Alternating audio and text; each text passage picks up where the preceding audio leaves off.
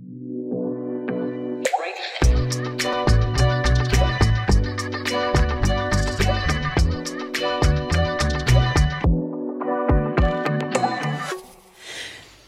Hej, hallå och välkommen till ännu ett glödhett avsnitt av Break It Live. Lite extra speciellt glödhett just idag kanske. Vi sänder från Dobb Studio på Birger i Stockholm som vanligt. Våra sponsorer för den här sändningen är Almi Invest, Nordea och Telenor. Jag heter Katarina Andersson. Här kommer våra rubriker för idag. Trustlys kalldusch kan få konsekvenser för fintech-Sverige. Vad är det som händer? Heta spaningar från Breakits kartläggning av e-handeln. Hör de här. Och han har byggt ett e-handel... Eh, nej, han har byggt ett miljardbolag. Men, men är han för tuff för sina anställda? Där har ni våra rubriker. Och jag tittade på dig när jag skulle läsa den här senaste rubriken och uh, kollrade helt bort mig. Ja. Det kanske var i dina blå ögon. Ja, Han såg mycket snällare ut ja. den här rubriken. ja, precis. För du är så tuff annars. Det ska vi prata om. Välkommen hit Sebastian Siemiatkowski, vd för Klarna. Vi är jätteglada att du kommer hit. Ja, kul att få vara här. Mm. Och välkommen också Breakits vd Camilla Bergman nu för tiden heter du ju. Hej, kul att vara här. Har du gift dig nyss? Eh, I två och ett halvt år sedan. Okay. Men nu har jag rivit av plåstret och bytt namn. namn ja. ja. men om man heter Björkman och så gift sig med en som heter Bergman, mm. alltså spelar det så stor roll? Nej, lite så mm. får det ju vara. Men det var ändå tungt. Ja, vad hade du hetat om inte du hade hetat Simatkovsky i fruns namn? Eh, Sundén heter det. Sundén? Mm. Ja. Simatkovsky är lite mer originellt, kan man säga. Mm. Ja, I alla fall i Sverige. Mm. Du, jag vet inte om du känner till upplägget till det här programmet, men vi brukar göra så här att vi drar du tror igenom... Att jag har sett, självklart har jag sett ja, det här programmet. Har du? Ja, men det är väl klart. Så du sitter bänkad. Ja, ja, ja, ja, Nej, men jag har ju sett några gånger. Så det... Men förlåt, jag ska ändå låta dig dra det. Ja, ja jag, jag drar bara lite upplägg här så att mm. du är med på det. Mm. För eh, vi brukar köra alltså, nyheter från veckan, några stycken. Och så låter vi vår gäst då, som inte nödvändigtvis är inblandad i de nyheterna kommentera på andra nyheter. Då. Så det är din roll här nu, det första sjoket av programmet, att kommentera lite spännande nyheter. Mm. Och jag går rakt eh, på eh, och berättar om en pangnyhet som kom nu på morgonen. Det var våra vänner på Dagens Industri som rapporterade faktiskt igår kväll Eh, en kalldusch för Trustly. Finansinspektionen drar i bromsen och börsnoteringen skjuts upp. Och med oss för att prata om det här, någon som verkligen kan, är Olle Aronsson, grundare och reporter på Breakit. Hej Olle! Berätta nu då, vad är det som har hänt här?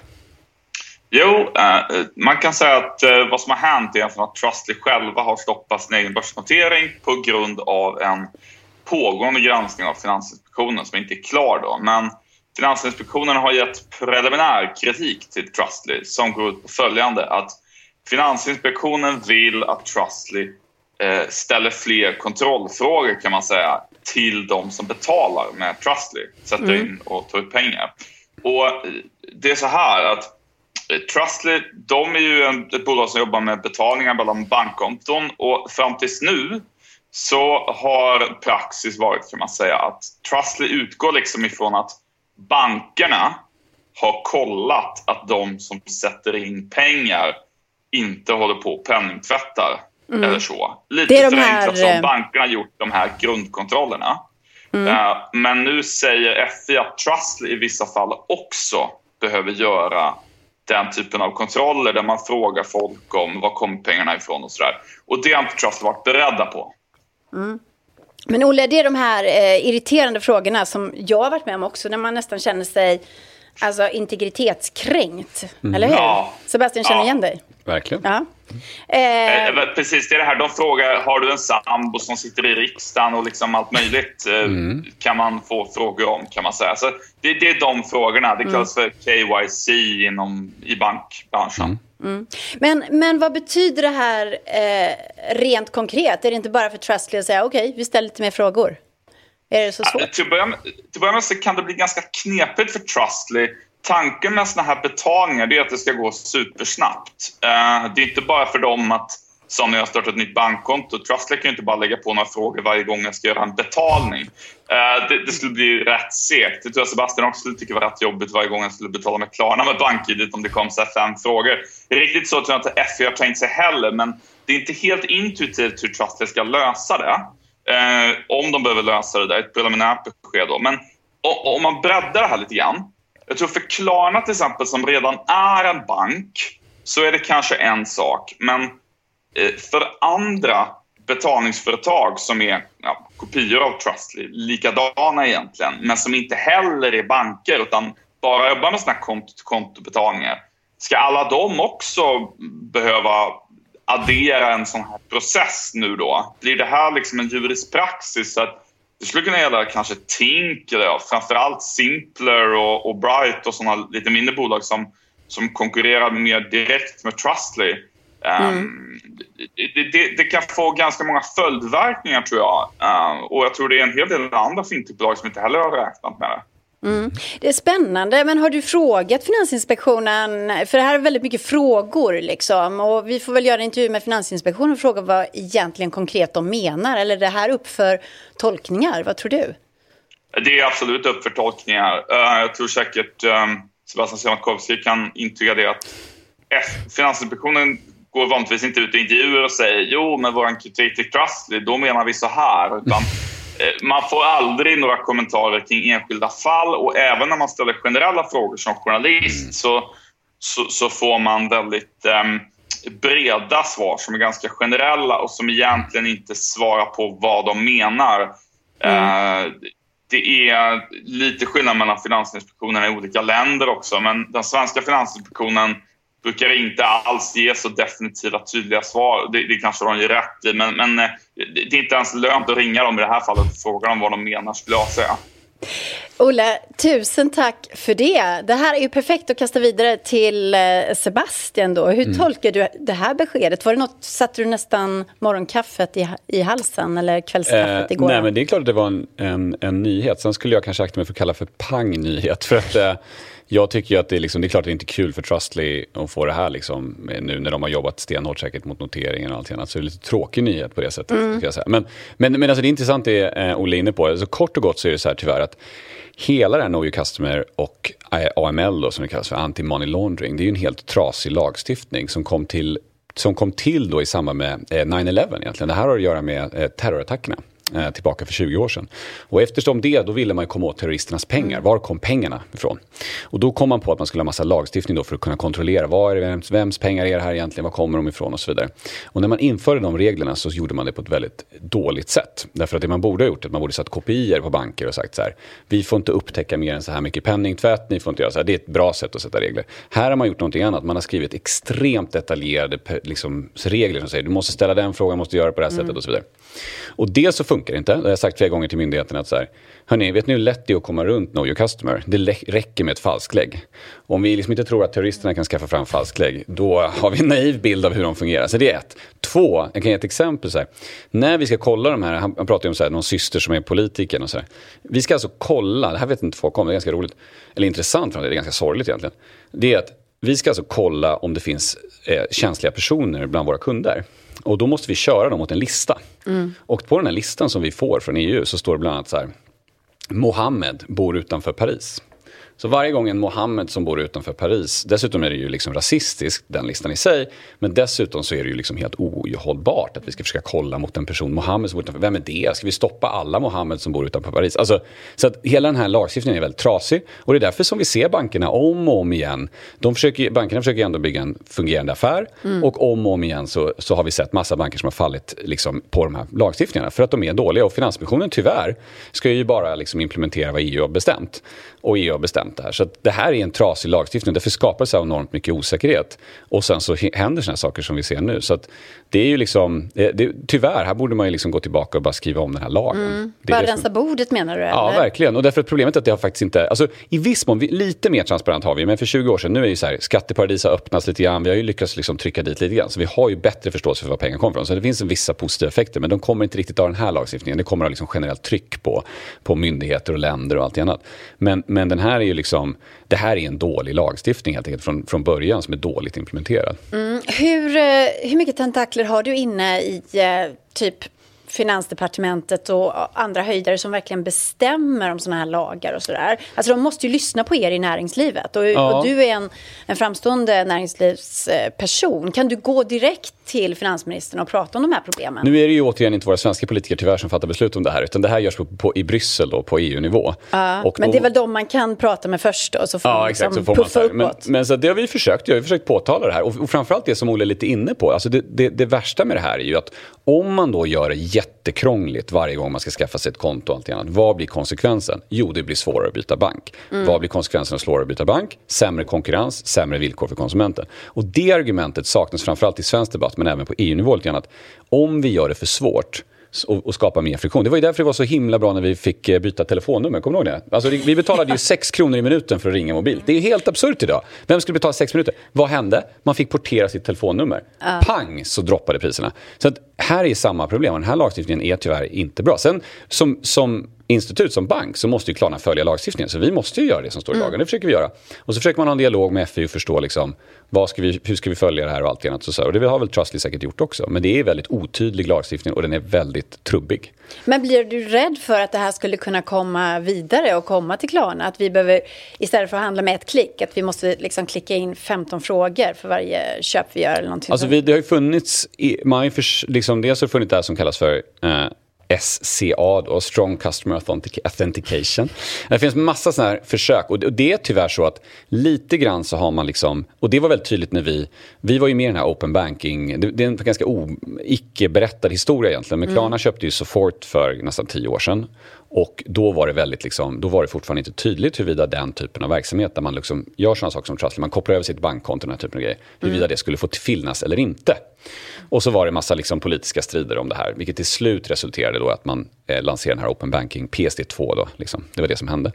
Och, eh, och det var liksom, eh, det var en intress väldigt intressant separat historia, det kan vi dra på breaking någon annan ja. Men, men liksom, hur det gick igenom, och vi var ju väldigt engagerade där i att försöka få igenom det, för att till syvende och sist, om vi ska få liksom bättre banktjänster som är bättre för konsumenten, då måste det vara superenkelt att byta.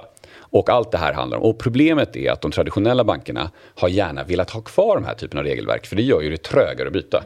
Och det bevarar ju deras dominerande ställning på marknaden. Men tror du på allvar att de är så ondskefulla? Att det är ja, därför? och det är till exempel en sak som, ja det gör jag faktiskt. Och det kan, varför jag har hävd för det här är för att när vi höll på att driva den här eh, frågan på Brysselnivå, som ett exempel, så kan jag berätta, och det har faktiskt inte rapporterats i svensk media, men rapporterats i många andra internationella media. Då var det som så att politikerna var lite så här, de var lite ja, osäkra. Mm. Vad skulle de göra då? Skulle de öppna mm. upp så att alla kan få tillgång till konton? Men då fanns det en väldigt liksom motargument som var så här, ah, men du vet alla de här läskiga fintechs, de kommer att gå in och ta ditt data och de är inte säkra, då vet, de är otrygga, de kommer försöka liksom så här. Och det var liksom det som man skrämde upp liksom politikerna, att det var dåligt för privacy och allting annat. Mm. Så det fanns liksom de här två krafterna mot varandra.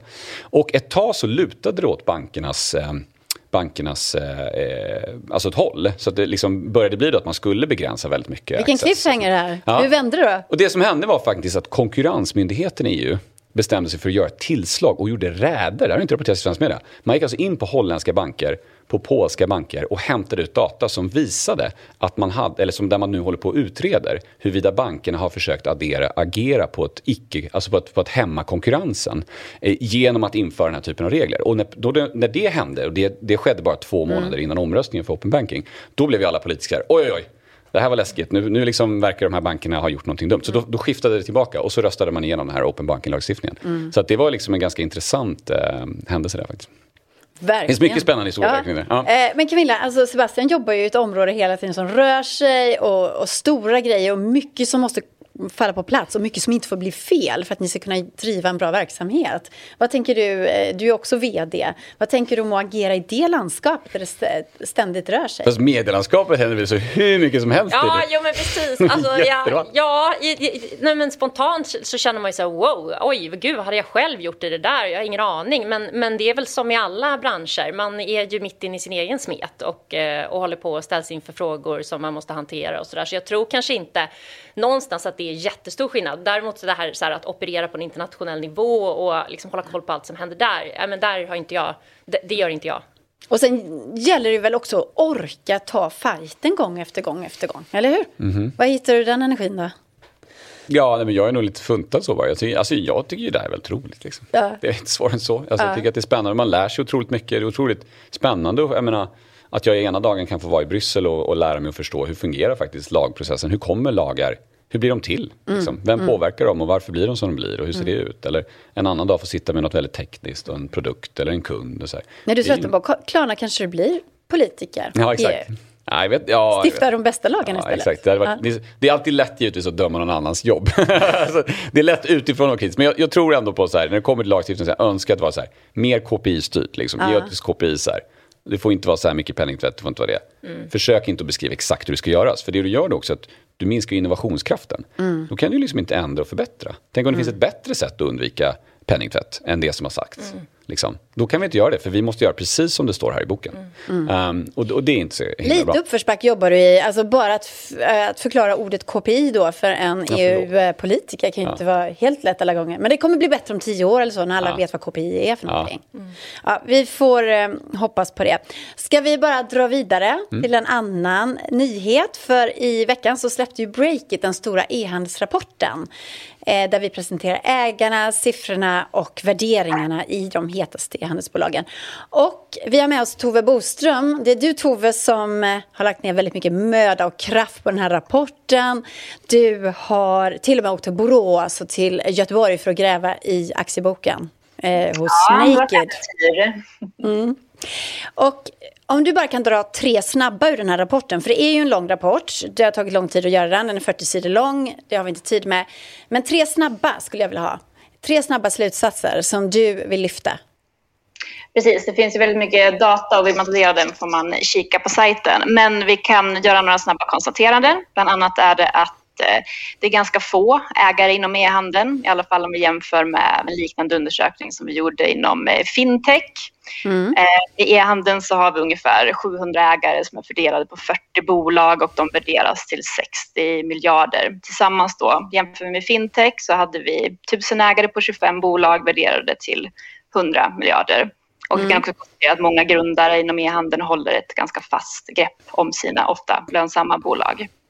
Så ett då, färre eh, investerare, ägare. Och nummer två då? Ja, det är den tråkiga punkten att kvinnorna äger betydligt eh, mindre än männen. I det här fallet rör det sig om eh, under 3% av det totala kapitalet. Eh, men det är ändå, nu ska man säga att ja, det är ändå bättre än fintech så att säga, för där var det under procenten. Sen ska vi tillägga så här också att det finns vissa bolag eh, där det finns gemensamt ägande där eh, procentsatserna är högre. Vi har exempelvis eh, Apotea och Revolution Race som är liksom miljardvärderade bolag. Så i gemensamma ägandet ser det lite bättre ut, men ja, det är ju inte bra. Mm. Alltså under 3% av kapitalet ägs av kvinnor, inte överraskande men eh, sorgligt som vanligt. Och nummer tre då?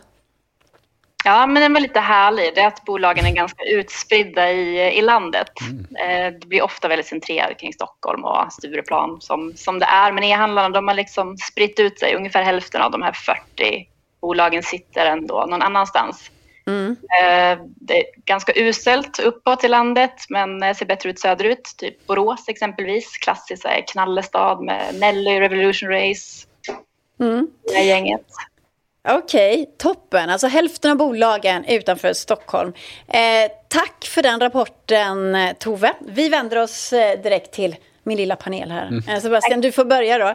Eh, ditt inspel på rapporten. Oj, jag har inte... Nej, jag tänkte mer på det här med Borås. Ju, att det är rätt roligt att se hur så här kluster får vara kvar. Jag menar, det är ju uh. postordermecka. Det var ju liksom Ellos och Halléns och, och liksom hela det här gänget som kommer därifrån. Så att, mm. Och det lever kvar nu i e-handlare. Som, folk som har jobbat på de här bolagen som sen har startat e-handel. Så det är ganska kul. Mm. Och du då? Eh, vad, Nej, men jag, du? jag tycker också det är kul det här med klustret. Jag tror att det, eller den känslan får man ju när man pratar med e-handlare eh, därifrån överlag, men typ Jarno Van Hatta, Pia på Naked, som är väldigt, de är väldigt stolta över det och lyfter fram det. Och de är liksom lite, det känns som att så här, här har de sin grej så, där de kan stå emot eh, storstäderna och, eh, och vara bäst. Mm. Och sånt älskar man ju. Mm. Och sen så är det väl, ja men om man ska säga den, eh, den, den tråkiga, vi gjorde ju en liknande granskning eh, på fintechbranschen och där var det då knappt 1% som Eh, ägdes av kvinnor. Och då kan man ju såklart säga vad kul då att det är bättre i e-handel. Och jag tror också att det är mycket, eh, det, det, det, kommer komma fler kvinnor för att det är en sån bransch som många ger sig in i. Jag möter ganska många e-handlare som är små, som drivs av kvinnor som de inte tagit sig in på den här listan. Men det jag tycker är trist är ju att många av de här bolagen riktar sig till kvinnor och säljer kvinnokläder, kvinnomode, smink, eh, typ stronger träningskläder som visar upp på Instagram snygga tjejer som står och, och liksom, eh, visar eh, sin eh, tajta träningsrumpa och sen så är det manliga ägare och det, det skaver ju lite i en på något sätt. Eller vad säger du Sebastian? Vad kan man göra åt det? Eller vad, vad tänker du? Ja, det ja det, är ju, det är ju en, eh, en det skulle ta mig resten av det här programmet att gå till botten med det. det nej, men jag tror men, ju nej, men jag håller med. Alltså, ja. jag, jag, framförallt tänker jag bara önska att Jane hade hållit kvar i sina 10% i Klarna. Då, mm. Hon sålde ju av lite för ja, just det. hade ju mm. förbättrat ja. statistiken. Men, mm. men, nej, men det är jättesorgligt. Alltså, man undrar ju verkligen så här, det, man önskar att det borde, vi kunde göra mer. Mm.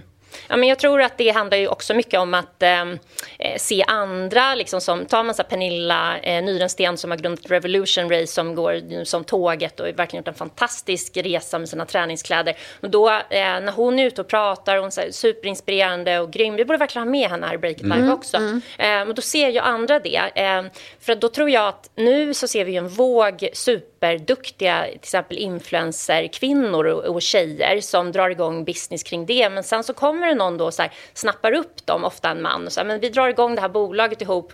Eh, men de kan ju göra det själva om mm. de bara eh, visste hur man gör och liksom mm. har människor omkring sig. Som, det handlar ju om att vara i ett sammanhang där andra duktiga människor håller på med det man gör. Mm. Men jag tror verkligen på den där inspirationsgrejen tror jag faktiskt på mm. väldigt mycket. Vi, jag åkte ju med lite grann förut, prins Daniel brukade göra sådana här, åka liksom till en stad och så fick man prata på en gymnasieskola och mm. på universitetet liksom, och prata mm. om entreprenörskap och bara sprida liksom, idén om att bli entreprenör. Och, och liksom, jag säger inte att det kommer lösa allting, det är klart det inte kommer göra. Men, men det är i alla fall, tror jag, i alla fall en väldigt faktiskt funger, välfungerande mm. grej. Att liksom mm. bara få ut budskap, berätta historier. Så att, mm. för att man kan, någon man känner som man kan själv kan liksom, alltså, ja, känna igen sig i. Mm. Och, och liksom den, det tror jag i alla fall är en väldigt viktig komponent. Som kan, mm. Mm. Och liksom snart måste man ju sluta prata om att det alltid ser så dåligt ut och snart måste någonting hända. Liksom. Mm. För att man känner sig som en papegoja när man sitter så här, för lite kvinnor, för lite kvinnor, för lite kvinnor hela tiden. Mm. Eller? Eh, men vi hoppas på det att det händer. Fast ni spelar väl en viktig roll där? Det viktiga mm, är att ni för upp det här på ja. dagordningen hela tiden. Att det blir liksom en del av normen, att det förväntas. Mm. Det är ju liksom början ändå till en förändring. Det alltså... finns ju hur mycket bra eh, kvinnliga entreprenörer som helst mm. som vi kan ja. plocka hit och prata med. Ja, men och sen, jag tror att man måste skapa kluster även där. Alltså, det är inte bara i Borås, utan det handlar ju om att få och skapa människor. Men igen, så hamna i ett sammanhang där människorna omkring en driver bolag snarare än att vara anställda exempelvis. Alltså får man igång kvinnor att börja prata på AWn om att eh, dra igång det där e-handelsbolaget istället för att bara prata om eh, vad man ska köpa av e-handelsbolaget. Men det är där vi börjar se en förändring och skapa liksom, influenser. Mm. Vet ni vad jag ska starta för bolag då? Jag har aldrig haft bolag. Jo, jag har haft min lilla journalistbolag. Men jag var det här är helt eh, parentes. Men jag var i, i Kroatien i somras när smittläget var lågt. Ska jag säga.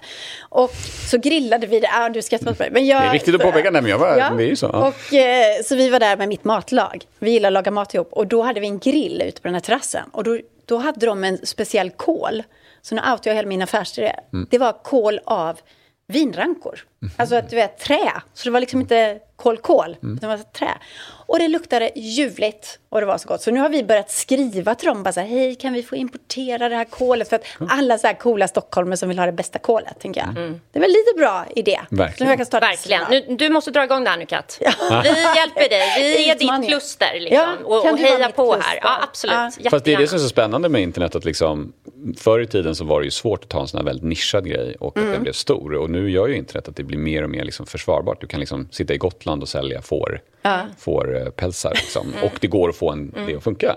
Och det är faktiskt ändå så här, jag menar, det kommer alltid finnas folk som vill bo på landet och bo på stan och så vidare. Men jag tror faktiskt att e-handeln ändå har en positiv, på det sättet. Mm. Positivt mm. kul att se också att det var så pass många företag mm. som var utanför Stockholm och sådär. Att det faktiskt gynnar att det går att liksom Mm. ha en verksamhet någon annanstans. Mm. Men att jag just tänker på e-handel då, att jag ska eh, sälja mina kol på, på e-handel, det är mm. ju att det har varit så mycket snack om e-handel det här mm. pandemiåret. Att mm. den har ökat så rekordartat och att alla börjar e-handla. Mormor och morfar och 80-plussare och alla sådär. Men eh, ni måste ju också titta väldigt mycket på kunderna som, mm. som, som handlar liksom. Kommer de nu att vilja komma tillbaka till den fysiska butiken när vi får det? Längtar de tillbaka till den fysiska butiken? Alltså åtminstone det vi sett, det är lite olika för oss i olika länder. Därför att I Sverige så har vi liksom verkligen nästan alla svenskar som använder Klarna med någon regelbundenhet. Liksom. Um, så då ser man ju verkligen liksom alla trenderna. Och, och, i Sverige så ser man ju väldigt tydligt att ja, egentligen de som handlade mycket på nätet innan har ju kanske inte ökat sådär jättemycket. Mm. Det som har hänt är de som handlade, som kanske framförallt var i lite äldre ålderskategorier, liksom, mm. 50 plus, 60 plus och så vidare. Uh, där har ju e-handeln ökat väsentligt. Och då, där tror jag någonstans att liksom, för dem är det nog inte nödvändigtvis så att man kommer komma helt tillbaka. Därför att man har liksom lärt sig det här, man, man upp, nu har man liksom investerat tiden i att lära sig hur man gör det och hur det funkar och liksom logistiken och allt annat.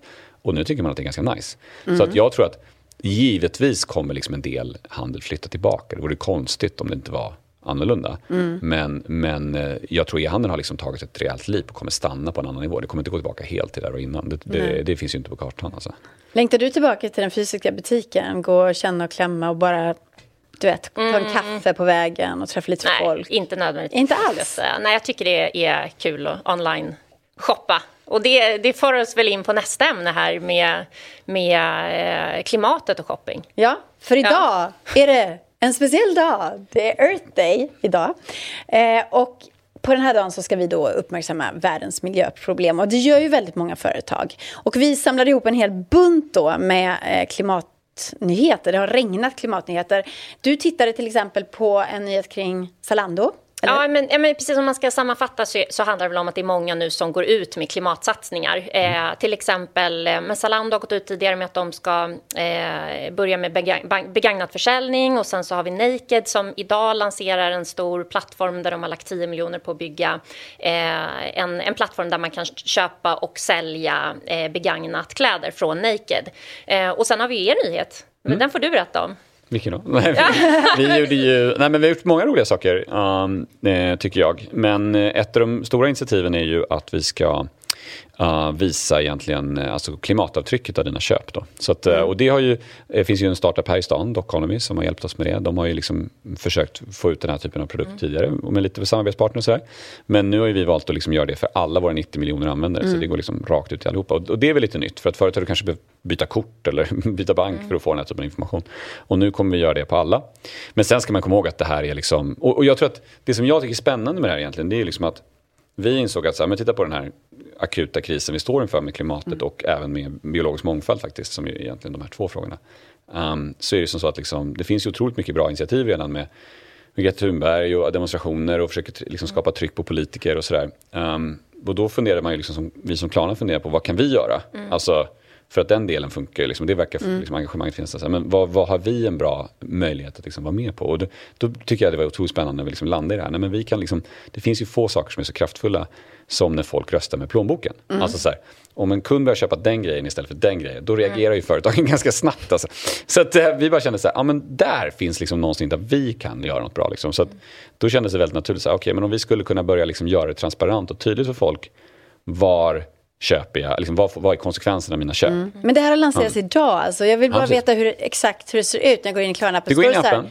Katarina, du en bov liksom. Jaha, köper tack. den här varan. Eller hur står det? Shame, vi kör mycket på shame. nej, men, uh, nej, det gör vi inte. Det, just nu handlar det bara om att du går in i den här, uh, där du har liksom dina inställningar och allt mm. annat. Och så kan du klicka på en knapp och där kan du se egentligen alltså klimatimpacten av varje köp. Mm. Så då kan du börja, och det är liksom början. Sen är det klart att vi funderar på så här, det där är ju ändå liksom de facto vad jag redan har gjort. Hur hjälper mm. vi folk att liksom mm fundera på det när de gör köpet istället. Alltså men innan. bestämmer ni om det eller, eller frågar ni de som säljer? Eller ja, bestämmer nej, ni det här lilla måttet? Det där är liksom? så svårt, precis. Och det där blev jätteklurigt när vi kom in mm. i de här detaljerna. Så, oj, då insåg man också hur mäter man det här och så här. Mm. Alla de här grejerna är så himla komplexa.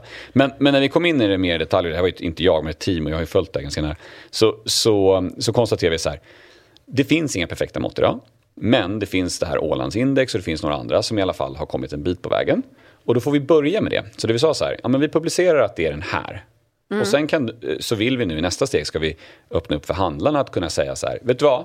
Du har fel, för vi är mm. bättre än så där. Vi har den där, men det är bättre att vi över, alltså att vi berätta att det är lite för mycket än ja. att det är lite för lite. Va? Så mm. vi börjar med lite över.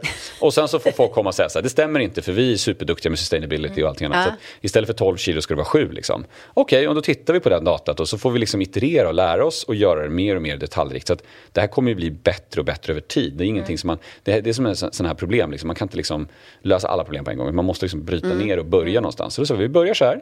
Och så får vi se vad reaktionen blir, folk uppskattar det och sen så får vi liksom iterera, iterera, iterera mm. tills, mm. tills det blir bättre och bättre. Ja, men spännande. Men, men ska man kunna få liksom någon slags jämförelse nästan då? Alltså att du kan välja det här om du vill ha mindre klimatavtryck? Ja, eller det har vi också. Så vi, det vi också gör är att vi identifierar, vi har ju vissa handlare, som, det här varumärket som, som eh, Stefan redan har kommenterat på att jag går runt och promoterar hela tiden. Som är Pangaya då som ett exempel, som är väldigt coolt. Som ju verkligen har investerat i att hitta liksom ett helt nytt, alltså en helt ny teknik för att ta fram kläder mm. på ett bättre sätt. Och så um, så det är klart att vi också vill liksom kunna eh, marknadsföra och berätta om varumärken som har ett mindre avtryck. Alltså, alltså du kommer bli så enormt mäktig. Har man kul, inte kul. dig med på båten och du säger så här, men det där är inte ett bra märke. Alltså, ja, exakt. Ja, men det är inte jag som ska säga det. Utan vi ska det är försöka... din algoritm ja, som exakt, ska säga min algoritm. Det är lite läskigt också. Nej, vi ska försöka hitta ett objektivt och bra sätt att jobba ja. med våra partners att liksom identifiera det. Och det är ju inte lätt. Liksom. Men, men ehm, ju mer vi har tittat in i det, så det finns vissa. Och Zalando har gjort ett jättebra jobb också. De har också satt jag var och pratade med, några, eh, liksom, eller jag pratade med en, en spansk eh, stor eh, liksom klädkedja och de berättade att de har liksom anammat Zalandos definitioner på hur man tar fram kläder och så vidare. Så mm. fick de leva upp till det. För det finns, det finns fortfarande, det mm. finns inga standarder i det här fortfarande. Ja, så vi alla håller på att lära oss. Och mm. Jag tror att det är det man måste ha. Man måste ha ett öppet sinnelag, lära sig, utveckla. Mm. Och så får vi se. Um, men, men jag tror ändå att så här, allt annat lika, kan vi hjälpa folk att rösta med plånboken så kan det bli väldigt mm. kraftfullt. Och egentligen inte konstigare än att när du köper godis idag så står det ju hur mycket fett och hur mycket, mm. Mm. Hur mycket liksom, socker det är i den där. Mm. Uh, borde ju rimligtvis stå hur mycket klimat. Mm. Och förhoppningsvis över tid så lagstiftar politikerna och gör det här till standard. Mm. Liksom. Mm. Det vore ju bästa. Mm. Ja. Men Sebastian, ingen skugga på det här. Det är ett bra mm. initiativ och sådär. Mm. Men samtidigt så, den större bilden, om man tittar på den, så finns det ett dilemma och det är ju så här, eh, det här löftet då om att så här kan du använda vår app för att handla mer klimatsmart och sådär. Så så handlar det också om att öka försäljningen för dina mm. e-handlare. Mm. Och om du också vill göra det och samtidigt vill rädda klimatet. För du säger ju inte till e-handlarna, målet är att ni ska liksom eh, att ni ska sälja mindre mm. och att våra kunder ska e-handla mindre. Mm. Eller hur? Så mm. det, det, måste du ha tänkt på, att det, det låter som ett skav. Att, Går det här ihop? Ja, men tycker, alltså, för det första så, man får sätta det lite i, i alltså så här, när vi startade Klarna så handlade det om att göra e-handeln bättre. Alltså mm. göra det enklare att handla på nätet. Och även då, nu är det ju mindre så i Sverige, tack vare bland Klarna och andra, andra att det är ganska enkelt. Det börjar bli ett klick och så. Men på den tiden var det väldigt stökigt. Man fick fylla i massa formulär och det var mycket liksom stök. Mm. Och då måste man fråga sig så här, finns det en poäng i att det är svårare att handla på nätet än i butik? Eller är det rimligt att liksom, du kan gå in på 7-Eleven och handla hur enkelt som helst. Finns det någon poäng i att ha massa liksom, hinder för att stoppa dig från att köpa Nej, det verkar inte rimligt. Nej. Så mycket av det här har ju handlat om att vi vill göra det lika enkelt som i fysisk butik. Mm. Um, och nu finns det till exempel intressanta studier från Deliver Wyman som visar att liksom, fysisk handel är ungefär 2,3 gånger mer klimatpåverkande än e-handel.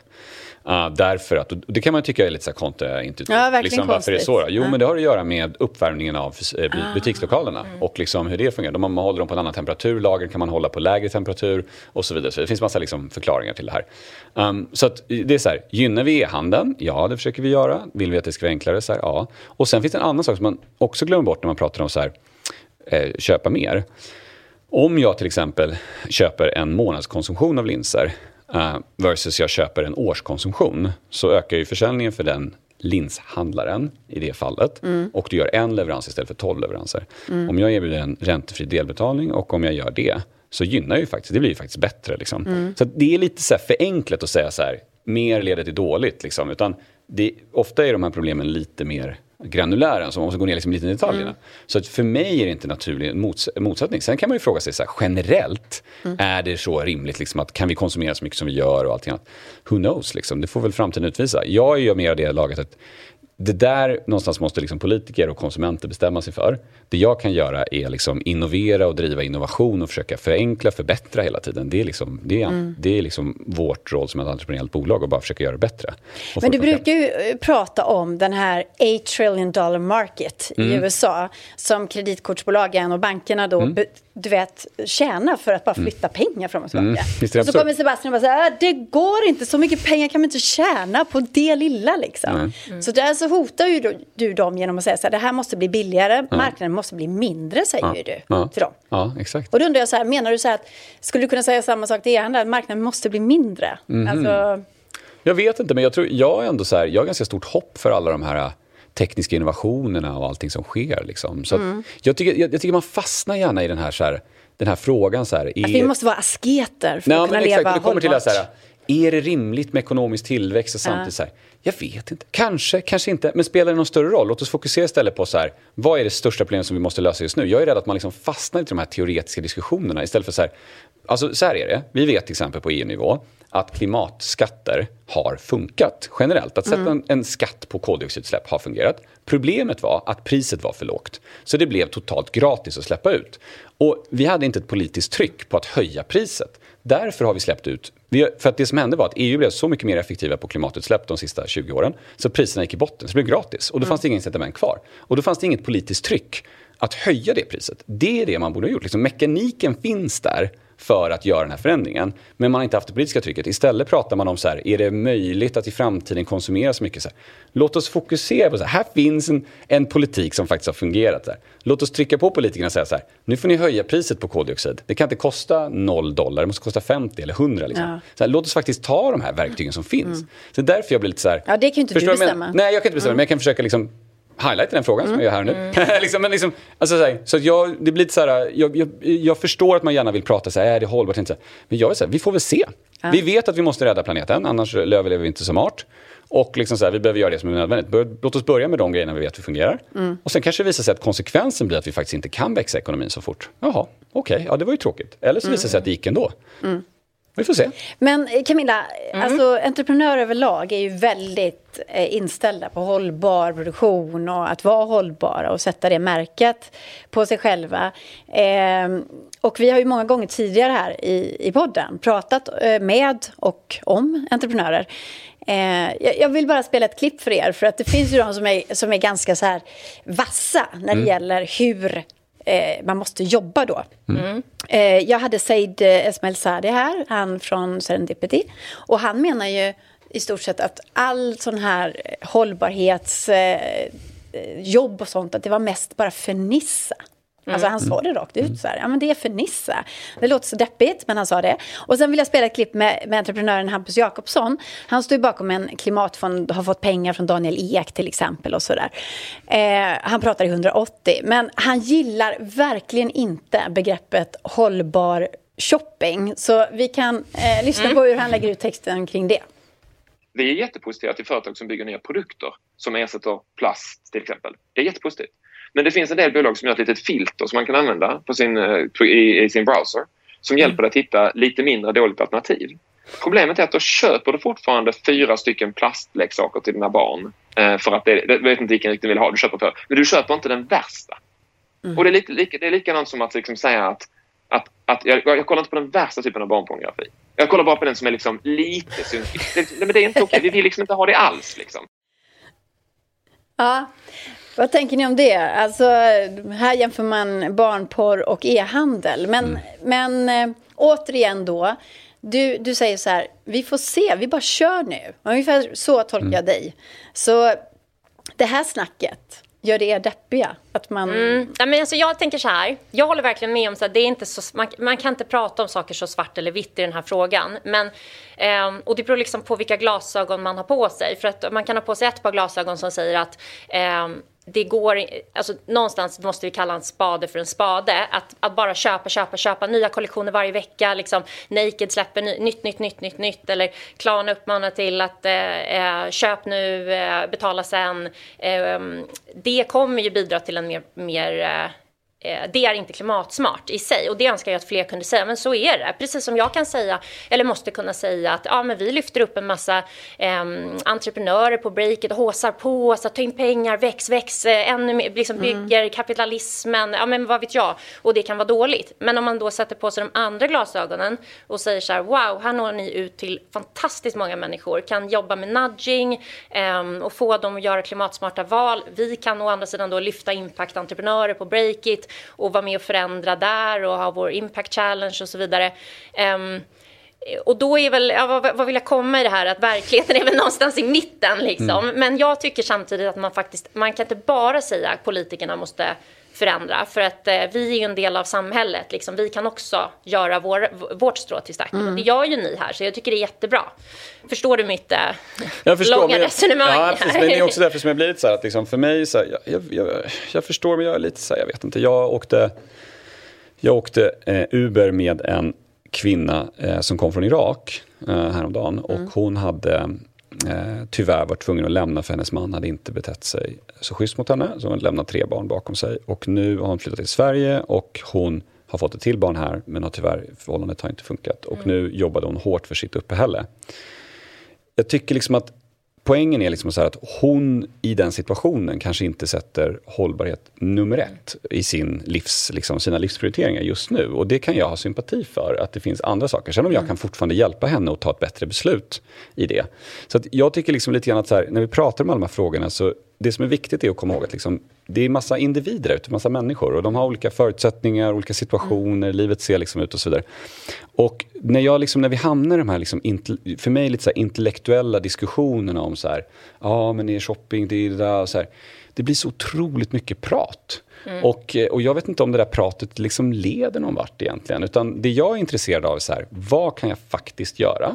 Mm. Vad kan vi göra som företag? Vad har vi för bra förutsättningar? Vad liksom ligger närmare oss? Så vi kan hjälpa folk att fatta bättre beslut. Så jag kan hjälpa henne att fatta ett bättre beslut, så jag kan hjälpa andra människor. Och sen kommer alla människor ha sina förutsättningar att göra så gott de kan. Liksom. Och, och, eh, och, och sen om man på politisk nivå vill liksom driva igenom att så här, nu vill vi göra en förändring. Vi ska säga, vi tycker att ingen ska få shoppa mer än eh, fyra tröjor i året. Ja, men något sånt där. Så här. Ja, men då får man väl liksom engagera sig politiskt och så får man väl liksom pusha den frågeställningen. Och så, om det finns en majoritet i svenska folket som tycker att så ska det vara, mm. då får man förändra det. Då, liksom så här. Men, men det finns liksom en, någonstans dras gränlinjen. Så här, vad gör vi som företag?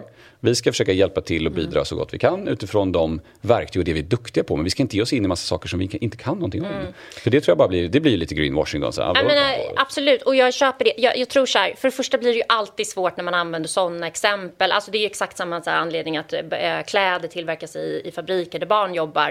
Eh, men då har de åtminstone ett jobb där och inte behöver gå ut i prostitution. Mm. Eh, det är ju alltid de där och det kan man liksom, ja, man kan liksom, det tar jo, slut. Liksom. Och vad jag mm. försöker säga tror jag med de här mm. glasögonen är ju att man kan man inte ha två tankar i huvudet samtidigt. Exakt. Att liksom, å ena sidan, jag tycker verkligen man måste kunna, egentligen har jag tagit Stefan Lundells, mm. vår grundares mm. uttryck, kalla en spade för en spade, säg som det är. Liksom. Mm. Alltså man inte håller på smeta in, låtsas att men det här är egentligen klimatsmart. Mm. Det kanske inte är det, men däremot så gör vi allt det här som är grymt. Och verkligheten ser ändå ut så mm. att det går inte att bara välja sida. Då ska vi sätta oss och knyppla veganhalsdukar. Och det har du helt rätt i. Det har jag ja. med. Och jag, min fru brukar säga det där just Nina, att liksom, två saker kan vara sanna samtidigt. Mm.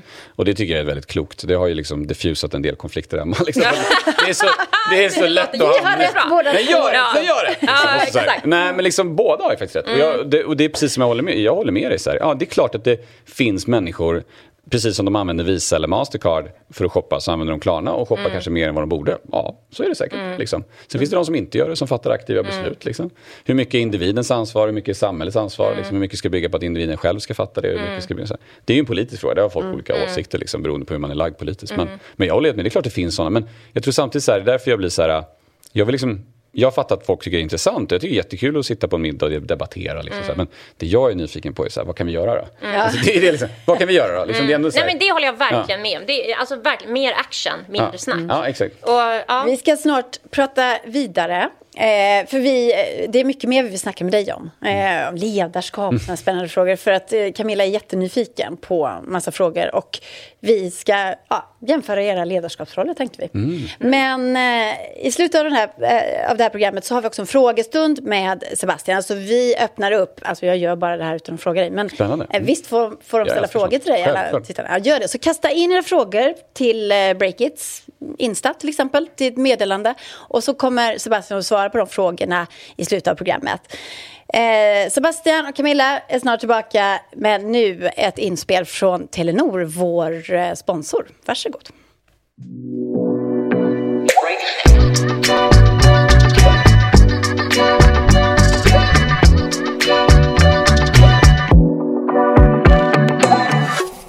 Vår utmaning som vi har fått från Telenor den fortsätter nu. Går det att driva bolag precis varifrån som helst? Det ska vi besvara i den här podden och det ska vi också besvara på Breakits site, breakit.se. Och sen har vi också en tävling tillsammans med Telenor. En tävling om Sveriges mest uppkopplade bolag 2021. Och om du vill vara med och och eh, har chansen att vinna 100 000 kronor så kan du nominera ditt eget eh, bolag på Breakit site. Och eh, idag så ska vi prata 5G och smarta digitala arbetssätt. Och till min hjälp för att göra det här så har jag Jessica Levin som sitter här i studion. Du är säljchef på Telenor och expert på digitala arbetssätt. Välkommen! Tack. Och med oss på länk så har vi också Andres Suazo som är nätexpert på Telenor. Hej på dig också. Hallå, hallå. Hej. Du får börja Andres. Eh, vi ska prata 5G sa jag ju och då vill man ju veta den stora skillnaden mellan 5G och 4G. Vad är det?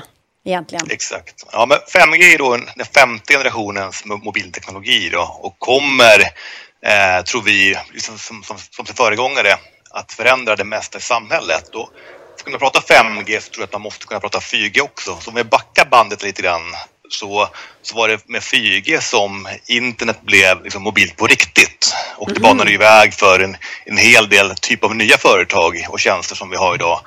Eh, så som Spotify och Uber och Airbnb med mera. Eh, skillnaden idag när vi lanserar 5G, eller när vi har 5G mot 4G är ju att det är en helt annan grad av så här, teknisk eh, mogenhet om man säger så. Då. Mm. Med, med 4G, initialt i alla fall, eh, om ni minns det, eh, så var ju det 4G-donglar. Idag går vi direkt in med eh, telefoner som har 5G med mera. Så det kommer gå markant snabbare tror jag att eh, koppla upp sig med 5G, att använda 5G och eh, komma in med de här nya häftiga tjänsterna och applikationerna. Mm. Spännande för dig att sitta där på Telenor och ha det jobbet du har. Och, och liksom verkligen följa det där. Men ja. eh, den här 5G-utbyggnaden den pågår ju för fullt som du säger. Och som företag då, finns det någonting att göra? Behöver man förbereda sig för den här 5G-revolutionen på något sätt? Vi bygger ut 5G eh, i Sverige nu eh, så mycket vi bara kan och vi är ju live idag i 37 olika städer och orter. Då. Eh, men tillbaks till din fråga här och liksom vad man bör göra som företag så är det väl tre saker jag ser initialt. Då. Det första är att du behöver skapa en förståelse för hur tekniken kommer att påverka er bransch. Vilka möjligheter finns det och vad skapar det hos er? Eh, det andra är ju att ta fram en plan tror jag så här. Och ett vanligt misstag är att man fokuserar på tekniken i början för mycket. Det är bättre att man vänder på det, fokuserar på problemet du vill lösa med tekniken. Vad, vad, vad är det för någonting? Och sist men inte minst då att hitta och eh, liera dig med en bra partner, så som oss Telenor mm. helt enkelt. Då. Eh, det kommer gå fort nu här med 5G och jag tror det vore perfekt då att ha någon som ändå driver det här hårt framåt. Mm. Jessica, du, du är ju expert på det här med digitala arbetssätt då. Också väldigt kul jobbtitel tycker jag. Men eh, har du några bra tips på hur man jobbar riktigt smart när man är uppkopplad och har, har 5G, de här nya möjligheterna? 5G möjliggör ju otroligt mycket grejer både för individen, företaget och egentligen samhället i stort. Ehm, mitt tips är väl egentligen att förutom att nyttja 5G på sin smarta telefon som därmed kan ha möjlighet att bli ännu smartare är ju också att man kan, precis som Andres nämnde lite, så kan man använda 5G i olika typer av tillämpningar i, för att till exempel automatisera vissa processer i tillverkningsindustrin eller smarta bilar, smarta he hem. Mm. Eh, man blir helt enkelt mer uppkopplad, eh, inte bara som individ utan även alla saker som finns runt omkring. Och det möjliggör ju otroligt mycket spännande saker framöver. Mm. Med den här allt mer digitaliserade världen vi lever i så följer också ett problem kring säkerhet. För eh, om man nu säger så här, cyberkriminaliteten mm. följer med när allt mer blir digitaliserat. Så därför är det väl också ett väldigt viktigt medskick som jag skulle vilja skicka med. Det är ju att man som bolag, förutom då att titta på alla möjligheter, att man också gör det med säkerheten i fokus så att man inte riskerar mm. företagshemligheter eller andra problem kopplat just till digitaliseringen. Mm. Smart inlägg där. Ja. Men en sak som vi i alla fall ser mm. fram emot är ju de här, alltså att man inte har problem med uppkoppling. Det finns mm. ju inget som gör en så eh, frustrerad ja. som det. Mm. Jag var ju med på den tiden när man hade sån här modem som låt så här ding, ding, ding. Har det ni varit jag. med där också? Ja, jag var, var med, med där också. Ja. Ja. Mm. Eh, du också, Andres? Absolut. Mm. Det har jag haft. Då tycker jag att vi kan stänga dörren där och säga att tack och lov att vi slipper de där modemen och nu kan blicka framåt mot 5G. Ja. Och eh, tack också till Telenor som sponsrar Break It Live och till alla er då som eh, vill vara med i tävlingen Mest uppkopplad 2021. Så gå in på Break It Site och nominera ditt eget bolag där så får du vara med. Chansen Eh, Eh, är alltså att vinna 100 000 kronor i marknadsföring. Det är ni. Så tack så mycket.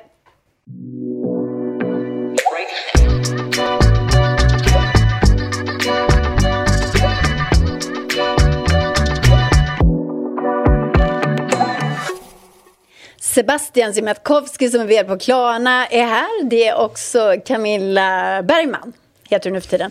Och jag har väldigt fokus på det Ja, men alltså, det har varit så mycket ja, men jag på måste det. lära mig, jag måste liksom bara komma in i det. Ja, mm. Men alltså kul att du är här Sebastian, vi brukar prata om dig i det här programmet. Alltså, mm. Säkert fyra, fem gånger som vi bara, har du sett vad Sebastian har skrivit på sociala medier? Och då är det alltid något vasst eller något tufft eller någonting som är kontroversiellt som vi har tagit upp och pratat om. Mm. Nu kan vi prata med dig. Och... Eh, om man analyserar lite vad du skriver på sociala medier så tycker jag en sak sticker ut. Man känner att den här mannen är, vad han inte är, det är att han är ängslig i alla fall. Han är inte ängslig, han kör och han är inte så ängslig för hur det ska landa. Mm. Utan du kan skriva ganska kontroversiella saker. Nu var du ute igen i veckan och mm. det var ett eh, inlägg i en e-handelsgrupp på Facebook. Mm. Eh, där Svensk e-handel heter gruppen. Och där så pratar du då, du svarar på kritik från e-handlare mm. som inte var nöjda med Klarnas säljorganisation. Och eh, du skriver tidigare har haft en ren säljorganisation vilket inte fungerar så bra eftersom säljarna ofta bara fokuserar på att skriva avtalen, dumpat integrationsarbete på några utvecklare och sen låtit vår support hantera uppföljning och frågor. Mm. Ungefär så. Och eh, då så har ju kritiker, eh, källor till Breakit, eh, skrivit eh, eller pratat med oss och mm. sagt så här. Det där kändes väldigt orättvist. Att han bara slänger sin egna organisation under bussen på det här sättet istället mm. för att vara lyhörd och stötta oss. Mm. Varför är du inte lyhörd och stöttande, Sebastian? Eh, ja, för det första så, eh, Johan här som hjälper mig lite grann, han hade ju ringt runt lite och försökt hitta hitta liksom en känsla av så här, är verkligen folk arga? Det verkar inte vara så många som är så arga på, på Klarna på det här. Men du jag... tror att de skulle säga det till Johan i så fall? Nej, eller? Åh, det tror jag kanske inte till mig, men de hade nog sagt det till honom. Men, men jag tror att, nej men så här, alltså, det är klart, okej, okay. alltså, när jag skrev den här texten så hade den faktiskt ett helt annat syfte och det var ju att vi behöver hitta ny talang. Mm. Uh, och uh, så hade jag och Jani här som är chef, hade suttit och pratat om att liksom, vi fick in lite fel, vi gillar ju folk som är liksom ner i detaljerna, som kan e-handel mm. och så vidare. Så började vi prata om var finns de någonstans? Och så insåg vi att ja, men på det här liksom forumet på Facebook så är det 20 000 människor som jobbar med e-handel. Och det här är personer som kan Google AdWords, kan liksom mm. eh, allting. Och så bara, här. Och så, så, då måste jag förklara så här, varför är vi här och försöker hitta folk? Så försökte jag ge lite bakgrundsbilden, så berättade jag så här, men vi håller på att göra en förändring och vi har haft det här problemet och så vidare. Det är allting jag har sagt där som jag skrivit där har jag sagt internt och har pratat med folk om internt. Ja. Vi har det här problemet, mm. så här har det varit, vi vill göra en förändring. Jag pekar ju inte ut en enskild individ och säger så här, du är dålig här eller någonting. Mm. Jag säger så här, vi är alla överens om att så här, vi har haft det här problemet och det har ju folk nickat och sagt internt. Det håller med om, det har inte funkat på ett jättebra sätt. Och nu behöver vi göra den här förändringen. Sen, och, sen så, och därför så har min uppfattning varit att jag har pratat med folk internt och vi har alla varit överens om att vi har haft det här problemet, vi behöver ändra mm. på det. Och det märks ju också i kommentarerna att våra kunder har upplevt det här problemet. Så det verkar inte som att jag är helt ute och snurrar i min uppfattning. Och jag tror att liksom, jag tycker en organisation måste ju någonstans, vi måste ju kunna stirra sanningen i vitögat och säga, hörni vi har haft ett problem. Sen är jag ju väldigt tydlig med att nu jobbar vi hårt tillsammans sedan flera månader ja. tillbaks på att eh, förändra det här och förbättra det. Mm. Sen har ju då media, ni vill ju gärna spetsa till lite grann. Så då hittar man någon som är lite sur som säger att åh, det är så, så drar man upp rubriken lite grann och så blir det liksom en jättestor grej. Men så här, men eh, oavsett det, mm, vänta, oavset det. Det måste jag ändå okay. försvara mig. Ja, och det kommer alltid vara så här. Och, jag, och, så här, och sen så liksom så. Men det spelar så stor roll. Poängen ändå är detsamma. Liksom att vi pratar om en... Det är inte, om jag hade liksom aldrig, berätt, eller aldrig pratat om det här internt, mm. utan bara gått ut så här, mm. hörni, vi är dåliga. Då fattar jag om folk blir lite så här chockade liksom. Men herregud, det här har vi ju pratat om internt om. Ja hundratals gånger och sagt att det här problemet, vi vill förändra det, jag har varit ute, vi har gjort dokument, pratat, fått med oss folk på mm. resan, berättat vad vi ska göra. De här nya rollerna är superspännande, superroliga, det är ett mycket roligare sätt att jobba på, det finns massa mm. möjligheter. Så här. Vi har försökt få med oss alla på resan, vi har gett feedback och coachat folk på individnivå, så här, hur förändrar vi det här? Och vi har varit ärliga med att de här problemen har funnits. Mm. Men dock, mm. så är det inte helt vanligt att man säger så här, det fungerar inte, speciellt inte, det fungerade inte då, i mm. ett så här offentligt forum.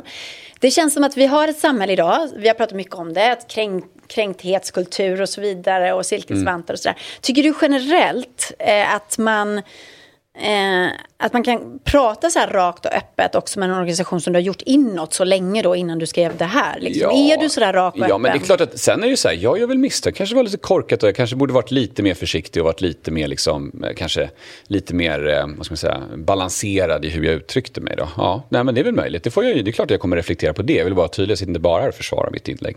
Mm. Det här var ju ett spontant inlägg. Jag och Jani satt och så här, shit, vi måste få in bättre folk. Vi satt ju och skrev det här på fem minuter och testade. Men du är ute efter, alltså du, du fiskar efter folk som kan jobba för dig. Ja, ja det, det är rätt poäng. Det här är ju en rekrytering. Du ser det här på slutet. Här tänkte jag, eh, därför tänkte jag posta här eftersom vi är på jakt efter ja. sådana personer. Om du är en av oss, hör av dig till oss. Så skrev vi hans, och så fick Janni lägga ut sin e-post här, stackaren. Så han har ju fått massa mejl, det är ju skitbra. Ja. Från folk som är duktiga på det här. Mm. Men du, så, hade du vågat att vara sådär elak mot mig och sagt så här, men det här fungerar inte riktigt men är, för dina... inte elak när jag säger att vi har haft ett problem okay, med organisationen. Okej, förlåt, fel ord. Ja, men det är viktigt. Ja, jag pekar inte på, det. hade jag gått här och sagt så här, Fredrik har varit superdålig på säljet och liksom mm. så här, mm. ja, men då är självklart, då är det ju totalt klavertramp. Jag pratar ju om att vi har ett gemensamt problem som vi har pratat om internt. Och sen så här, återigen, kan jag varit lite mer balanserat och sagt så här, vi har haft enstaka delar av organisationen där vi har haft problem, så där, kanske mm. varit lite tydliga. Så, mm, mm. Absolut. Men vi lämnar det för att ja, men, du är en spännande ja. eh, men ska jag svara på det? Ja, ja, ja, ja, nej men så här, jo, eh, det är ju igen de två glasögonen så här, mm. eh, att eh, jag kan ju tycka på ett sätt att det är lite befriande med någon som säger, gud vad skönt, man bara, tar bladet från munnen och säger som det är. Det är jag menar, jag tror att varenda eh, vd, eller ledare eller chef som jobbar med någon typ av sälj och leverans ser den här eh, konf inneboende konflikten som mm. kan vara. Um, och Ehm, det pratade vi även om på breaket efter ditt inlägg och det var väldigt intressant så. Men sen så är jag är ju väldigt, jag är kanske lite för noggrann där med att alltid så här Ja, men jag hade nog lagt till liksom att ytterst är det ändå mitt ansvar. För någonstans när jag själv har problem med organisationen och sen mm. så kan jag vara jätteirriterad och arg och fokus, liksom fokad på det och det här funkar inte och så här. Då har jag fått lära mig den hårda vägen att okej, okay, men har jag satt upp det här på ett bra sätt då? Nej, det har jag väl inte då. Eh, sen kan jag vara lite för mycket så att ja, men det är ytterst mitt ansvar att liksom nästan lulla in det i bilden i att det ingen har gjort något fel. Det är bara jag som borde ha gjort det här. Så, och då är det skönt att höra. Vad, vad tror du om det, Sebastian? Jag håller helt med dig. Och till syvende och sist, det är det som är så underbart med vd-jobbet, liksom att allt dåligt är mitt fel och eh, allt bra är ju tack vare organisationen. För det är ju faktiskt så det är. Liksom. Alltså, så här, I syvende och sist är jag ansvarig för allt. Så att har det varit dåligt så är det mitt fel. Mm, mm. Och i det här fallet kanske jag inte haft eh, rätt chef vid något tillfälle och den mm. chefen har inte gjort det på ett bra sätt. Och så, här. så att liksom, ehm, men i syvende och sist är det alltid mitt ansvar. Det är det som är mm. vd-jobbet. Man är ansvarig för allt dåligt. Mm. Men du gjorde ju en kul grej för några år sedan. nu har jag hostat lite, men skitsamma. Ni hör vad jag säger. Så gjorde du så här att du ville ha en ny marknadschef och så mm. fann, du hade kickat ett par stycken och så mm. tänkte du så här, nu måste jag ta det jobbet för att jag bara klagar på dem mm. som, som har varit här. Mm. Och då gick du in och blev chef, ja. alltså för en avdelning. Ja. Och eh, varför gjorde du det? Nej, men det var ju så att det var pinsamt. Vi hade 40 anställda på marknadsavdelningen. Och eh, tyvärr så insåg jag att jag hade liksom valt fel person igen i ledande ställning. Mm, mm. Och var tvungen att av, eh, avsluta det. Och i det läget så kände jag bara så här, men gud, liksom, ska jag då ge de här personerna en ny chef igen? Mm. Och tänk om det blir fel igen? Det är liksom inte rimligt mot de här 40 personerna som jobbar mm. där, att det bara liksom liksom så, så, då kändes det som att det var ett bättre sätt att ja, men jag får väl ta det jobbet själv under en period och verkligen försöka gå in i grunden och förstå vad är det jag... Eh, vänta, man, ska, man ska komma ihåg att jag är ju inte uppväxt på ett bolag där jag har liksom fått lära mig som klättrat och tagit större och större ansvar, haft coacher och mentorer. Så här. Jag är liksom, blev ju vd för ett alldeles för stort bolag alldeles för fort. Jag var ju liksom 27 mm. bast och skulle vara ansvarig för liksom nästan 1000 pers. Så det var väldigt, väldigt, väldigt viktigt för mig i min utveckling som chef att få gå ner från 1000 pers till 40 pers och liksom så här, jobba med något som är mycket mer konkret. Och också kunna testa mina idéer. Vad är rimlig förändringstakt? Hur snabbt kan man förändra en organisation? Hur ska den fungera? Och jag satt i många så ganska roliga, jag ska bara avsluta det, det ganska kul. Jag satt i många så roliga marknadschefsmöten. Alltså satt vi, liksom, vi hade en liten ledningsgrupp för marknadsavdelningen och så hade vi en ledningsgrupp för hela bolaget. Vi brukar sitta i den där ledningsgruppen för marknadsavdelningen ibland så brukar jag säga så här. Det är så otydligt, vi har ingen, vart ska vi som bolag egentligen? Vad är vår vision? Och så, här, så bara, shit, det är mitt jobb som vd. Liksom. Så det var, så här, det var roligt att få se, liksom, se jag blev ju på något sätt, jag rapporterade till mig själv. Någon slags teori, liksom. så det var, men det var väldigt lärorikt. Mm. Väldigt, liksom, lärde mig otroligt mycket att så här, shit, jag har ju verkligen inte varit tydlig. Jag trodde att jag var tydlig. Jag hade gått in till alla chefer och bara, här är vår vision. Och så ja. drog jag den och så bara, mm. bra, nu futtar väl alla, nu kör vi liksom. Mm. Så, nej, det funkar ah, Vad spännande att byta ja. perspektiv. Ja, verkligen. Mm. Så det var väldigt nyttigt för mig. Men det, jag tycker det där sätter fingret på någonting som jag har funderat på kring just din ledarskapsstil. För att eh, du har ju berättat att du, och jag uppfattar verkligen dig att du är inte rädd för att vara 90 gritty och eh, du har sagt att micromanagement är, är bra. Mm. Och jag, jag håller verkligen med. För mm. att eh, det finns, jag kallar det för så LinkedIn-ledarskapet. Det är det här ledarskapet där man ska bara, eh, oftast av liksom ledarskapskonsulter som säger det här snarare än kanske vds själva. Men då är det väldigt mycket att eh, du behöver inte kunna verksamheten, ni som experterna, jag ska bara leda er. Eh, men det funkar ju inte. Det, det, det, är som att, vara, som att jag skulle hoppa in och vara polischef och så sker det liksom ett gisslandrama och då ska jag sätta mig och ha en workshop med folk. Eh, det går ju inte. Gud vad luddigt. Att, mm. Luddigt ja. ja. ja. då måste jag säga skjut gärningsmannen, till, äh, ta tillbaka gisslan, eller vad jag nu säger. Ja, ni hör, jag ska inte mm. vara polischef. Men berätta mer om det, jag är jättenyfiken. Hur... Nej, men jag, det där har jag verkligen brottats med väldigt många år. Mm. Därför att just i Sverige så finns det en enormt, liksom så här, du ska inte micromanage, mm. du ska inte mm. micromanage. Och eh, det där har varit väldigt eh, bråttom. Men nu läste jag The Toyota Way igen, eller, eller jag, jag, jag, har aldrig läst den, men jag har hört talas om den. Men nu läste jag den här. Eh, och det är en gammal klassisk sån här bok. Och då var jag så fascinerad av att på Toyota så är det här faktiskt en av de absolut mest grundläggande delarna mm. av deras eh, filosofi. Och det kallas mm. för Genba. Mm. Och Gemba betyder då på fabriksgolvet, det vill säga du, kan, du får, som chef kan inte liksom, ta beslut eller göra någonting annat utan att gå ner på fabriksgolvet och mm. ställa dig och förstå mm. vad är det som mm. faktiskt händer. Och det är liksom en grundförutsättning. Och sen också att man då på Toyota är man liksom extremt extremt noggrann i att utveckla liksom rutiner för hur gör man ett bra jobb. Så här, mm. ja, men du ska liksom, om du ska sätta fast den här vindrutetorkaren mm. så måste du göra på precis det här sättet. Mm. Det tar ungefär, de mäter, det tar tre sekunder och du, ska liksom, eh, du måste röra dig på det här sättet för ergonomiskt och du måste tänka på säkerheten för liksom, produkten och så här. Massa grejer. Först lär man folk göra det här mm. riktigt, riktigt bra enligt de bästa rutiner man har. Mm. När de väl har lärt sig det och visat att de kan det, då får de vara med och utveckla den rutinen och, mm. och se så här, hur gör man det nu ännu mm. bättre? Hur kan man göra snabbare? Och det där liksom, det där är så viktigt att det är självklart att vi måste ha en lärande organisation och det är det som Toyota har gjort. Toyota mm. har ju liksom större vinster än de typ tio största biltillverkarna tillsammans. Det är så absurt. Mm. Därför att det är deras fabriksarbetare som står på golvet mm. som driver lärandet framåt. Men man kan inte förvänta sig att de gör det när de bara kommer in första dagen. Alltså, man Nej. måste ju först Nej, överföra all den här kunskapen mm. av hur gör man det riktigt bra. Och, och, det är klart att då kan man vara ett coachande ledarskap. Då kan man flytta tillbaka, då behöver man inte vara där. Men när någonting går snett, mm. då behöver man gå ner. Därför att annars så förstår man inte vad som händer. Om man inte mm. pratar med kunden, om man inte är på golvet, om man inte mm. är, då har man ingen aning. Mm. Man sitter i något vakuum och tror, liksom, drar i något dashboard. Så liksom, så, då kan man inte vara en bra ledare. Nej, är du nere på klangolvet då? Ja, det försöker jag vara väldigt mm. mycket. Men framförallt till exempel för sista åren har jag varit otroligt mycket och pratat med merchants. Alltså, mm. Jag tror att jag gjorde, alltså förra året, under, och det var ju lite enklare under covid då, för då slapp jag resa så mycket. För jag, alltså jag gjorde över tusen e-butikssamtal på ett år. Liksom. Men hur, hur gör du när, eh, när du... Eh, tar in mer liksom seniora ledare. För att det där, jag har funderat jättemycket på det på breaket. Vi är 14 pers och mm. Eh, det, vi kan inte ha en person på heltid som bara sitter och håller på med strategi. Och, och ja, det borde väl jag göra då, men, men det är inte ens jag. Jag är ute och säljer och liksom, ja. håller på och sitter här. Eh, men, ehm, eh, men någonstans känns det som att man kommer ju till en gräns mm. där så här, men okej, nu behöver vi växa och, och, man kanske inte bara då kan ta in folk som börjar jobba sig upp från grunden, för det hinner man inte med. Mm. Hur har du hanterat det? Nej, och det där är alltså, oj, nu är du inne på den, en av de absolut svåraste frågorna. Det är precis det som händer med alla techbolag och mm. alla bolag som växer fort. Och det är att du, har, du tar in först väldigt duktiga unga människor mm. oftast, oftast är det unga. Eh, mm. och sen så ger du dem alldeles för stora eh, ansvarsområden. Mm. Du har sett Jarno har pratat om det här ganska nyligen till exempel. Och sen så ger de alldeles för stora ansvarsområden mm. och så har de väldigt svårt att hänga med och de kan bli väldigt stressade och mm. allt annat. För att du har liksom, det, det växer för fort. Och då är motreaktionen, alla techbolag och allting mm. då tar man in de seniora cheferna. Ja, då kommer, kommer de. Här kommer de. Jag vet. Och då är de liksom snygga CVn ja. och liksom allt annat.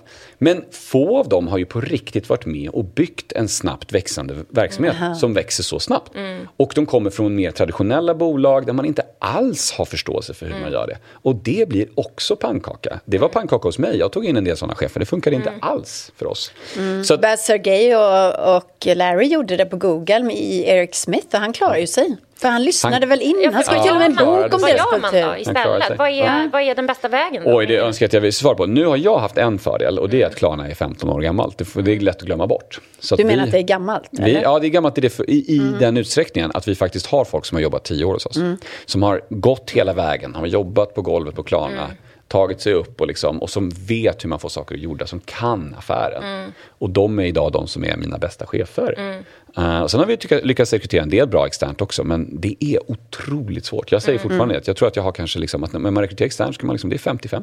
Mm. det är, men det, gud vad ja. intressant, för att eh, det, jag har själv reflekterat kring det och pratade med en vd som sa så men jag hittar ett på 50 procent med mm. rekryteringar. Och då tänkte jag så det är ungefär där det ligger. Mm, det är rimligt tror jag. Och, ja, det är ju skönt att vi har en sån siffra då, för att jag tror man ser det som ett jättemisslyckande. Särskilt när man inte, när man, när man då ska ha den här seniora chefen och så, ah, fan det, det funkade inte med... Och därför det är en, sak, en, sak, en litet tips som faktiskt har funkat, som jag testade lite nyligen. Ja. Det är liksom att ibland, numera, så är det så att folk eh, har ett mer avslappnat förhållande till sin karriär numera än de hade kanske för 20 år sedan. Det är fortfarande mm. inte helt, men lite mer är det så. Mm. Och då har vi faktiskt tagit in folk som konsulter. Mm. Och sagt så här, ja. låt oss inte göra det här till ett heltidsuppdrag och signa det, utan mm. för att minska risken både för dig och mig mm. kom in som konsult till 100% under en mm. tidsperiod. Och så mm. testar vi lite, ser vi antingen funkar det inte funkar. Vi har haft en del folk in, en del rimmade inte med, funkar inte för oss, funkar inte för dem. Mm. Vi måste bara prata lite om mm. de sista minuterna om Klarnas mm. framtid också. Vi har några minuter till. Mm. Men bara min sista fråga, har du ingen mentor? Har du liksom ingen storchef, liksom någon, någon bolagsbyggare i, i USA eller ja, något exakt. som Nej, du går och pratar med? Jag har haft massa människor över åren som jag har liksom, men, men jag tror att som alla coacher så har man en coach under en period och sen tar det slut. Mm. så ja. behöver man en ny coach och så mm. behöver man testa. Så, så det, det... Men jag måste bara få fråga då. Mm. De här, för du skrev på Twitter. Ja, men kan inte du prata om det sen? jag måste få veta lite om vad Klarna är på väg ja, också. Ja, ja, ja, men det, det handlar ju om ledarskap. Ja, så att, okay. så här, men du, du skrev ju nämligen på Twitter att det var några som hade dukt, du välkomnade tillbaka chefer som, hade, som du hade blivit av med, eller hur det nu var. Liksom, och nu kom de tillbaka. Var det, handlade det om det här? Att så här, du, ni inte lyckades hitta varandra i den organisation Klarna var då, men Precis. nu går det? Eller vad? Så det som, jag har ju liksom min egen bild av vad som hände med Klarna mellan 2010 och 2015. Och det är klart, mm. nu blev också så här... Medeltiden? Eller ja, medeltiden som jag kallar den. Mm. Det blir alltid så här roligt för man, man skriver lite, liksom, lite så här, mm. man sticker ju lite. Och sen så, det gör ju ni journalister också, så det vet man. Mm. Men så sticker man lite och sen så blir det såklart någon som skriver så här, men vadå, jag jobbar ju där då. Liksom ja. så du bara, ja. Man, ja, ja var... Nej, men, så det, är alltid, det är alltid svårt att säga något utan att någon ja. inte uppfattar det på något dåligt sätt. Men, men, men allt annat lika så var det så här, ja men det är klart det fanns jättemycket duktiga folk då också. Och mm. bolaget gick ju överlag bra. Men allt annat lika så var det en period där det var väldigt stökigt. Vi tog in mm. mycket seniora chefer, det var väldigt otydligt, vi var lost i hur vi skulle liksom jobba som mm. bolag och så här, jämförelsevis hur det är idag. Mm. Och tyvärr då, det som hände i den mm. situationen, det var att ibland hade jag personer som bara så här, ah, den här personen är bra. Mm. Men de tappade tr tron mm. på att vi kunde bli den där organisationen som var snabbrörlig, mm. smart och klok och inte för mm. politisk och så vidare. Mm. Och, så, och så lämnade de. Eh, och jag kunde inte annat än att liksom förstå varför de gav upp. Mm. För att det var inte det som jag ville att det skulle vara och det som jag tror är bra och det som jag tror liksom är viktigt. Och nu är det väldigt kul att se att en del av dem faktiskt liksom kommer tillbaka och säger mm. men nu har ni liksom löst de här problemen. Ni är ju en, en bättre, ett bättre företag idag på det sättet. Så det är väldigt roligt. Eh, ett par frågor om Klarnas framtid. Mm. Eh, en helt konkret fråga, det är ju det här med att ni har byggt en slags kök, eh, söktjänst för mm. shopping. Mm. Mm. och där kan ni lyfta fram vissa produkter från e-handlare. Och då undrar man, vill ni bli en konkurrent till Amazon? Eller hur ska man tolka det? ja, alltså, ja, det är en bra fråga. Där ställde du mig på bottenlägen. Det vill du. Ja, exakt. Nej, men alltså, jag vill, nej, nej, men det ska jag säga så här. Jag tror, jag, det finns saker jag, så här, jag, jag tror att e-handlaren ska få vara en e-handlare och vi ska hjälpa e-handlare, inte stjälpa e-handlare. Så vi kommer aldrig vilja konkurrera med våra e-handlare för att vara väldigt tydlig. Mm. Med det sagt så kan vi hjälpa våra e-handlare att vara konkurrenskraftiga mot stora företag som bor i Seattle. Så att eh, mm. liksom om är vi det här kan... krigsförklaring? Ja, absolut. Nej, men alltså, jag tycker liksom någonstans att så här, Eh, det, är ett, det, är liksom, det finns mycket möjligheter att hjälpa våra e-handlare att vara konkurrenskraftiga mot eh, mm. Amazon. Och jag tycker en sak som jag nu blir så nervös för på den fronten, det är liksom att vi i Sverige säger att ah, det är inte så stort hotfullt. Men nu satt jag inne själv mm. och kollade på Amazon och så såg jag exakt när, när varan skulle levereras, vilken tidpunkt och allting annat. Och jag bara, det där har jag inte sett hos så många svenska e-handlare. Det händer. Men den informationen är knapphändig och den är bättre. Och då blir jag så här, shit kom igen nu svenska handlare, det här måste vi fixa. Mm. För att liksom, om vi ska, liksom, om vi, om, om vi ska kunna fortsätta vara konkurrenskraftiga så det är viktigt. Så att, jag ska inte säga att vi vill, vi vill inte bli ett Amazon, vi vill gärna hjälpa alla andra att mm. vara konkurrenskraftiga mot Amazon. Mm. mm. Så en vurm för e-handlaren såklart, men en, en, annan spekulation är ju att ni ska starta en bank för e-handlare. Mm-hmm. Mm. Det här har jag missat. När var det spekulerats om det här? Det sa Olle till mig. Jaha, att det var så. Olle Aronsson. Ja. Mm.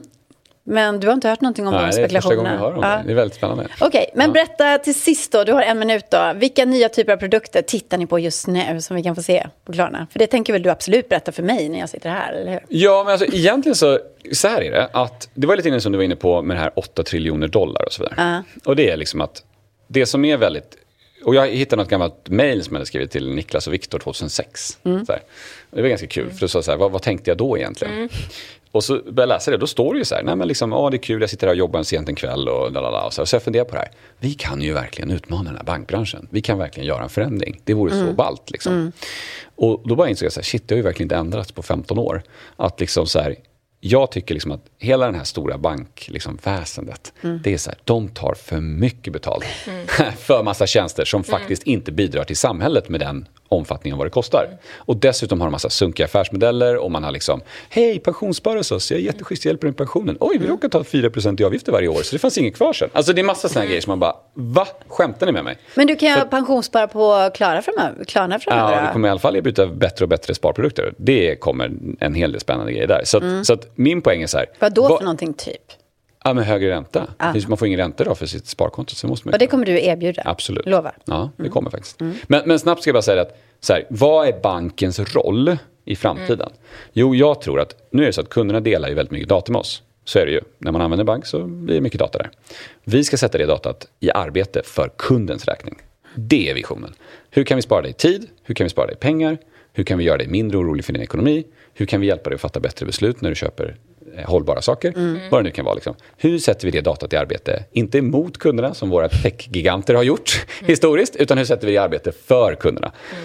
Det tror jag är framtiden för banking. Och då kan du tänka alla tjänster där vi kan liksom hjälpa kunderna att använda sitt data på ett sätt som hjälper dem att liksom känna sig tryggare med sin ekonomi, mm. slippa tänka på det. För egentligen är det ju ändå så att så här, banktjänster, det är ju någonting jag vill slippa tänka på, inte mm. behöva tänka på mm. mer. Och den insikten mm. måste man också ha. Liksom. Mm. Det skönaste vore ju så att alla de där räkningarna och allting, det bara flöt av sig självt. Och liksom jag hade ja. bra koll och ja. liksom min ekonomi ja. var alltid stabil och sådär. Och jag kunde fokusera på att hänga med barnen eller något annat. Mm. Det måste ju ändå vara en slags ambitionen liksom för oss som tjänst. Att liksom bara ta bort allt det där, ta bort den där mm. oron. Mm. Uh, liksom, och så här. och allt, alla tjänster som kan rymmas inom det. Mm. Men du ska tjäna pengar på vägen även om du pressar priser till max? Ja, men alltså, jag tror att man kan liksom, det jag brukar säga till våra investerare, jag brukar vara väldigt ärlig precis och säga mm. så här att den här marknaden kommer bli mindre. Det kommer inte vara 8 triljoner dollar liksom, mm. som, som banker tar i betalt av samhället för att genomföra de här tjänsterna. Men det är klart att det kommer fortfarande vara en gigantisk marknad. Mm. även om liksom så här. Och vår ambition är ju att vara en stor del mm. av den framtida bankmarknaden. Um, men den kommer vara mindre. Och mm. vi ska bidra till att den krymper. Det är liksom, mm. det är liksom vår ambition. Jag tycker det är en väldigt rolig, liksom, ett sätt att vända på det. Det är få företagsledare som säger så. Men du, jag vet att vi måste släppa dig nu ja. för att Johan står ute och stampar och bara kom, kom, kom.